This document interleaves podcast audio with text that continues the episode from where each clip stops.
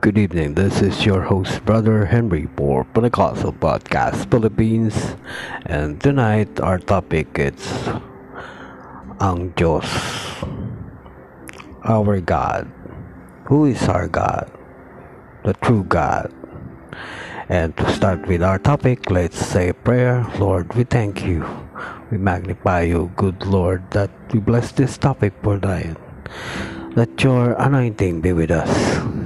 And we thank you, Lord, for this opportunity. We ask you to touch our heart, our mind, and our ears so that we clearly understand the word that you've spoken to us. In the name of our Lord Jesus Christ, Amen. So, our topic po mga kapatid, ang Diyos. Maari bang pag-aralan ng tao ang Diyos? Hindi, sapagkat ang tao ay may limita, limitasyon at ang Diyos ay wala. Ang tao ay may hangganan, ngunit ang Diyos ay walang hangganan. Ang Diyos ay makapangyarihan sa lahat.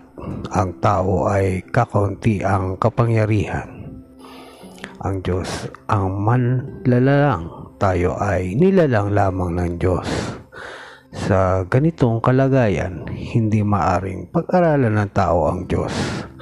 Ang malalaman ng tao tungkol sa Diyos ay ayon sa sukat na pagpapahayag at pagpapakilala ng tao tungkol sa Diyos ay ayon sa sukat na nagpapahayag at nagpapakilala ng bayag ng Diyos sa kanyang sarili hanggang doon lamang natin malalaman ang mga bagay tungkol sa Diyos.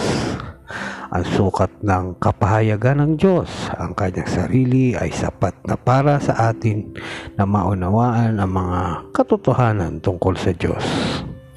Sa aklat ng Roma 1 verse 20 upang wala nang madahilan. Ano-ano ang sinasabi ng banal na kasulatan tungkol sa Diyos? Una, Espiritu. John 4 verse 24. Ang Espiritu ay walang laman at buto. Lucas 24 verse 39. Ikalawa, liwanag. 1 John 5 1 verse 5. Pangatlo, makapangyarihan sa lahat. Omnipotent. Mga awit. 115 verse 3 at Lucas 1 verse 37. Pang-apat, alam lahat ng bagay. Omniscient. Mga awit 147 verse 5. Hebreo 4 verse 13. 1 John 3 verse 20. Walang hanggan na hindi maitatago sa kaalaman ng Diyos. Number 5. Ikalima, nasa lahat ng dako sa iisang panahon omnipresent. Deuteronomio 4 verse 39. Mga awit 139 verse 7 up to 8. Mga kawikaan 15 verse 3. Mga gawa 7 verse 49. Number 6, walang kamatayan, immortal. Unang Timoteo 6 verse 16. At Pangpito, banal. Exodus 15 verse 11, 1 Samuel 6 verse 20, mga awit 99 verse 9 up to 11. Uh, correction, mga awit 99 verse 9, unang Pedro 1, 15 verse 16, at uh, number 8, pag-ibig, 1 John 4 verse 7 up to 8. Hindi nagbabago. Mga awit 102 verse 27, Malakias 3 verse 6, Santiago 1 verse 17. Ang tinutukoy na hindi nagbabago dito ay ang kanyang walang hanggang kapangyarihan. Walang hanggan.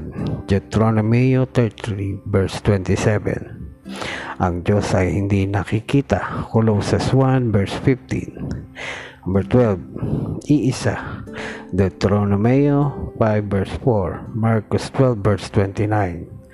Sa mga nasaad na mga katangian at bagay tungkol sa Diyos, ating masasabi na kamangha-mangha ang Diyos. Kaya siya ay karapat dapat sa pagsamba, parangal at papuri Apokalipsis 4 verse 11. Maraming dakilang bagay na ating nasumpungan sa ating pag-aaral tungkol sa Diyos. Dahil ito ang layunin ng Diyos, ang Diyos ay nagbibigay gantimpala sa masikap na naghahanap sa Kanya. Hebreo 11 verse 6 At uh, Bukas po ay ang topic po natin ang nag-iisang Diyos. Sabi po, ang Biblia ay nagsasabi na may iisang Diyos or oneness.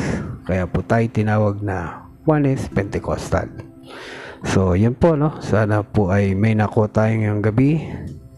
At tunan po ang inyong lingkod, Brother Henry for Pentecostal Podcast Philippines. Thank you for listening. God bless. Good night and bye-bye.